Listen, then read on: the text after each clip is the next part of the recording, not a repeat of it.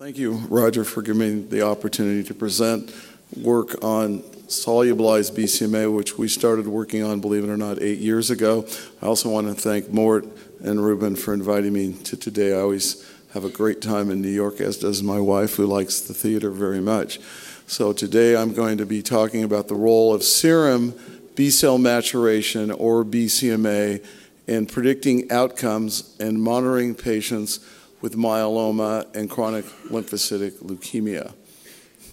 So, with myeloma, we know that the standard tests for monitoring these patients are for the intact immunoglobulin present in most patients uses the serum protein electrophoresis, and since there's an excess of free light chains, at least in many patients, we can measure that as well.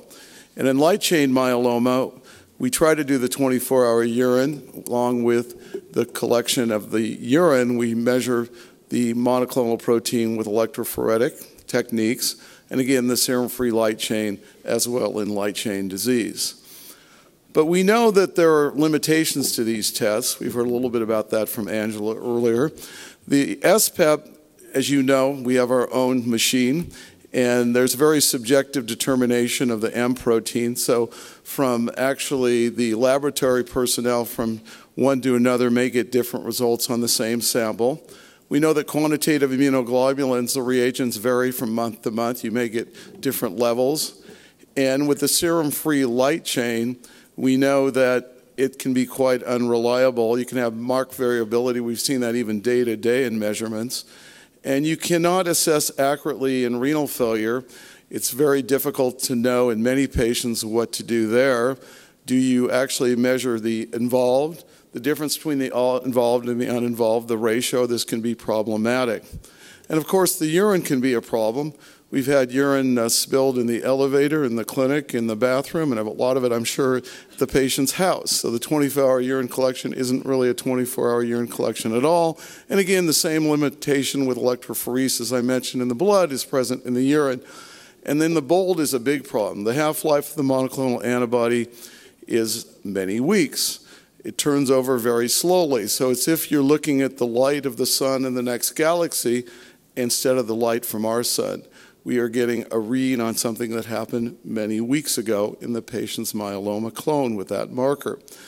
So we know that the B cell maturation antigen, a late B cell marker, we have shown is solubilized and present in the blood of patients. Normally it's present because we all have plasma cells. It's a late B cell marker. It's cleaved by gamma secretase, and indeed there are a number of inhibitors that are now being tried in the clinic to keep the BCMA on the tumor cell, making it a better target for BCMA directed therapy.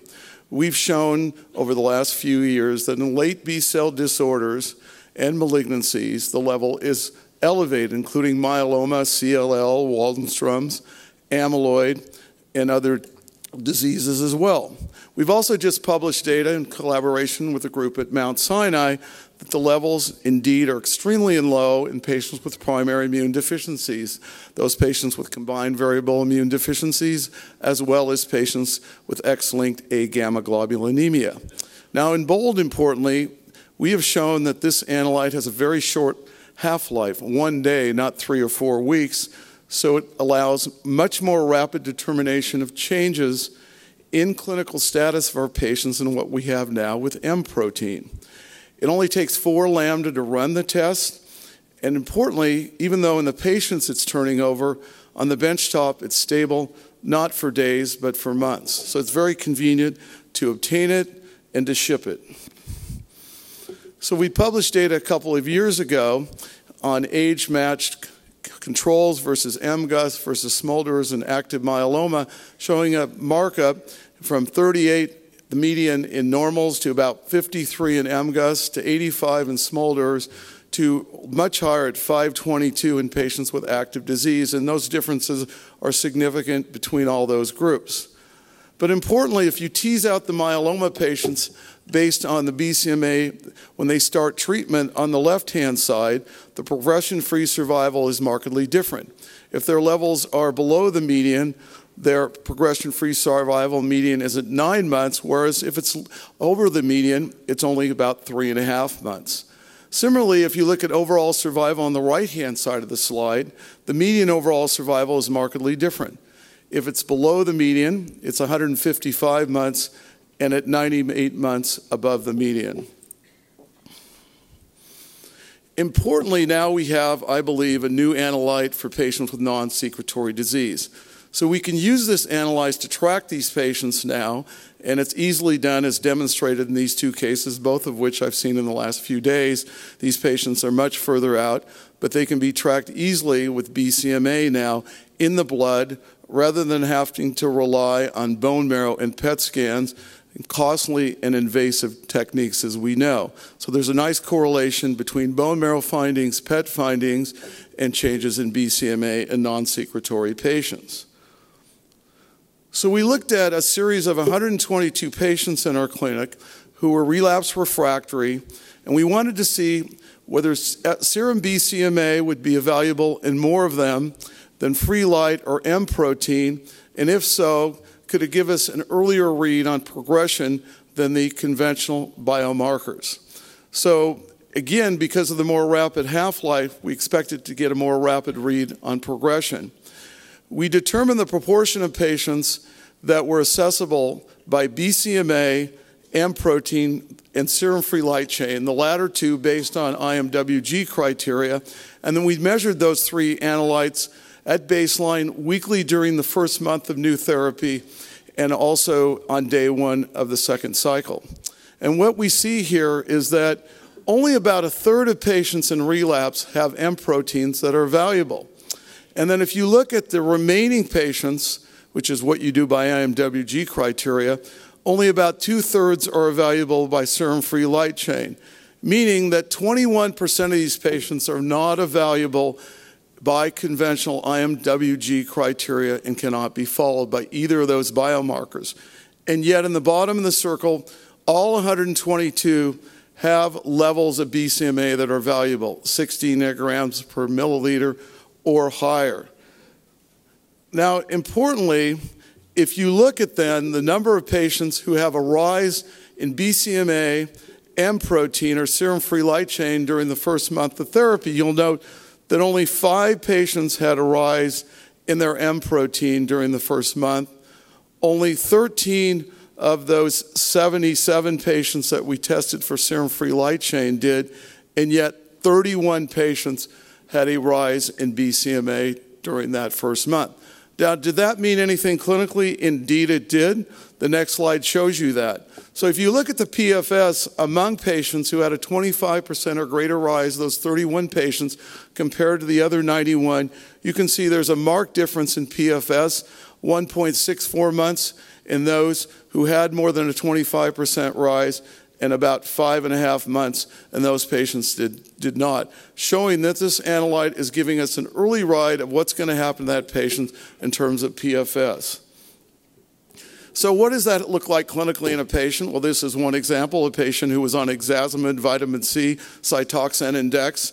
In the first week, you can see in the blue diamond, there was a 40% rise in that patient's serum BCMA, and yet the M protein did not move. At three weeks, this patient had progressed with hypercalcemia, azotemia, marked rise in urinary proteinuria.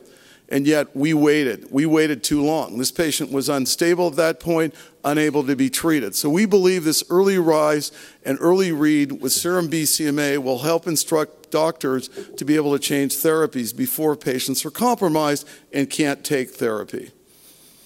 So what does that look like in a larger group? So if you look at these 122 patients and you compare the progression by M protein, free light, and BCMA, you'll note we're much faster. So serum BCMA shows progression in just 48 days, where it's 113 and 120 days for serum free light chain and M protein, respectively.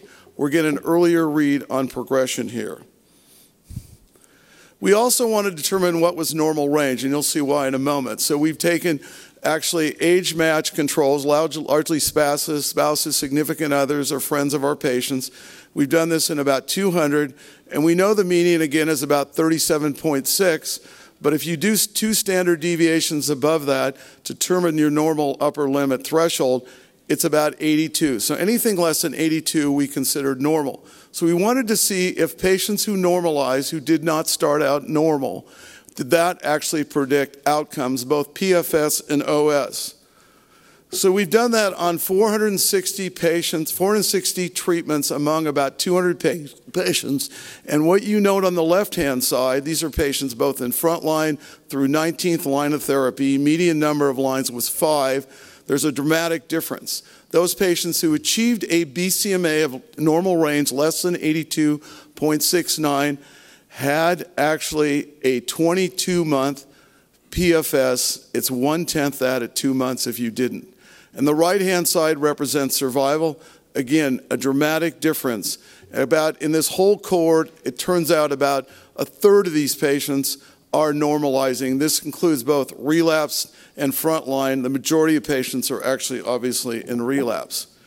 So, is this actually agnostic to treatment? It is indeed. So, these patients are divided by whether they were on PIs, immunomodulatory agents, both antibodies, or alkylators. In all of these subgroups, the normalization of BCMA predicts a much better, on the left hand side, PFS than if you don't normalize, and on the right hand side, overall survival. So it appears to be agnostic to treatment. We also looked at salvage patients themselves, and again, in these salvage patients, representing about 370 different treatments, dramatic differences in PFS on the left and overall survival on the right. We also see that in frontline as well. Also, importantly, we can tease out differences among patients in different categories of response. So, if you take PR patients here, those patients on the left hand side who normalize their BCMA have markedly longer PFS than those who don't, despite they all are in PR and the right hand side, you even show an overall survival difference. So we can tease out differences even among different response categories by whether indeed patients normalize their BCMA level. Now, provocatively, if you look at normalization among the CR patients, what you see here is that every patient who normalized BCMA, I should say, every patient who achieved a CR normalized BCMA. But among those who did not achieve a CR but normalized, the 36, there's no difference here. Admittedly, this is not MRD negativity, this is conventional CR, but there's no difference in outcome. So, what I'm telling you is among our CR patients, if you, if you don't or do achieve a CR, but you normalize your BCMA, you do just as well. And obviously, in the bottom curve, is you did not normalize, you do worse.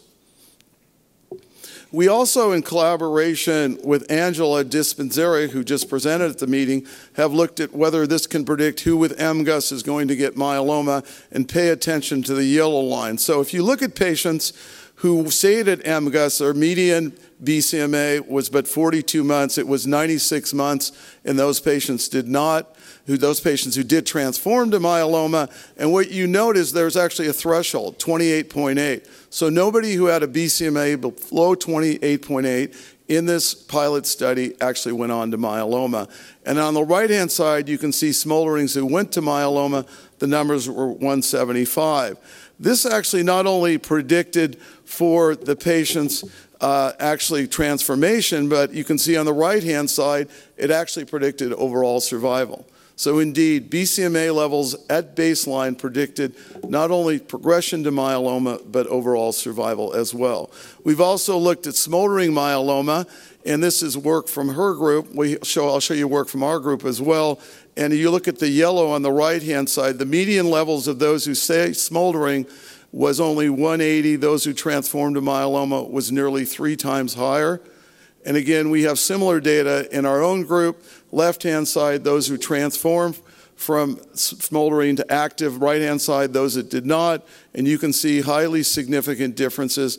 Again, the baseline numbers seem to predict not only who with MGUS gets to go to myeloma, but who with smoldering does as well. So in myeloma, we've shown that serum BCMA is elevated. Baseline levels predict PFS and OS. We can track non secretories. We believe more patients are valuable. And because it turns over so, more rap- so much more rapidly than M protein and free light, we get an early read on progression. And it predicts who with MGUS is going to get myeloma and who among the smolders will go on. We've gone on to look at CLL. We just published this data last week in a large study with the consortium group with the help both Tom Kipps and Laura Rassenti at UCSD, 171 patients. We looked at baseline BCMA and correlated with aggressive versus indolent based on ZAP70 and the IGVH mutational status.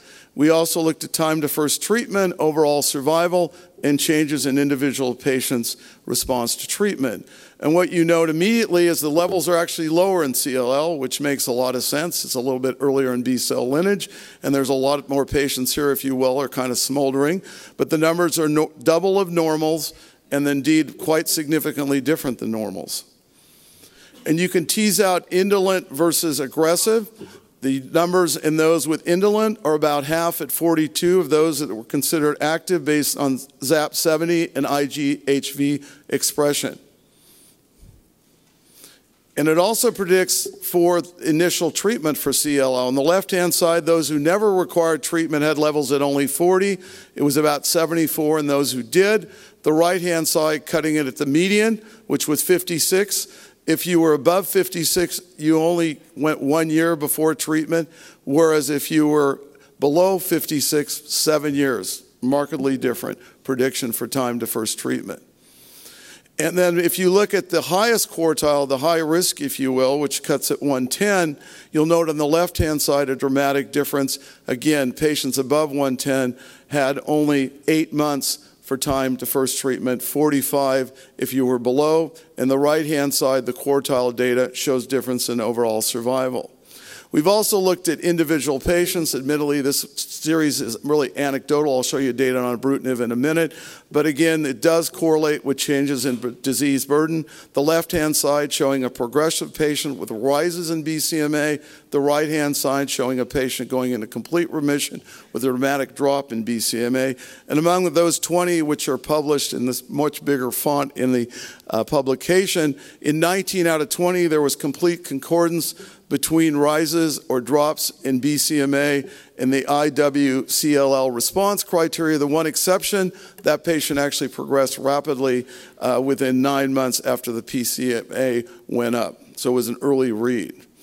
We've also gone on to do a study which we presented recently at ASCO. We're sending in for publication soon with Mayo Clinic on 331 patients looking to correlate the baseline serum BCMA with time to first treatment, overall survival, and just to cut to the chase, but I'll show you the data in a second, BCMA is elevated and adjust, after adjusting for CLL, IPI, and sex, the serum BCMA provides an independent prognostic value in predicting time to first treatment and overall survival in the cohort. Let me mention here, which, which I forgot in the earlier slide, that the plasma levels measured in the Kipps Rassenti study, we've shown in our own clinic, the plasma and serum give identical levels. There's no difference.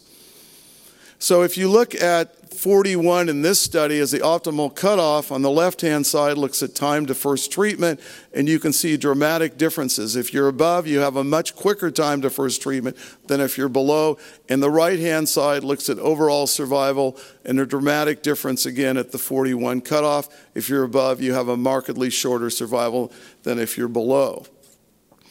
And lastly, we've done a study with Adrian Wiestner and Claire Sun. We presented at ASH. We're publishing or sending it in. 46 patients on ibrutinib, and we obtained the serum BCMA at baseline and then followed along. And what we see here in just a day, you see dramatic drops in BCMA in these ibrutinib treated patients. These were all responders in this case. But then if you look in patients, besides the rapid decrease, this decrease was associated eventually with a reduction in lymphadenopathy, and a subsequent increase from the nadir level preceded the clinical progression by an average of six to eight months in this study, giving us a much earlier read on progression than we have concurrent standards to measure progression in CLL. So in CLL, we've shown you that serum BCM levels are elevated they correlate with standard prognostic markers like IGHV mutational status, ZAP70. I didn't show you the data, but cytogenetics as well. They correlate with aggressive versus indolent, and they can be used to track response to treatment The rapid turnover allows a rapid assessment of response, and I've shown you data from two independent studies that it predicts time to first treatment and overall survival. And I have five seconds left, so I'll say thank you very much.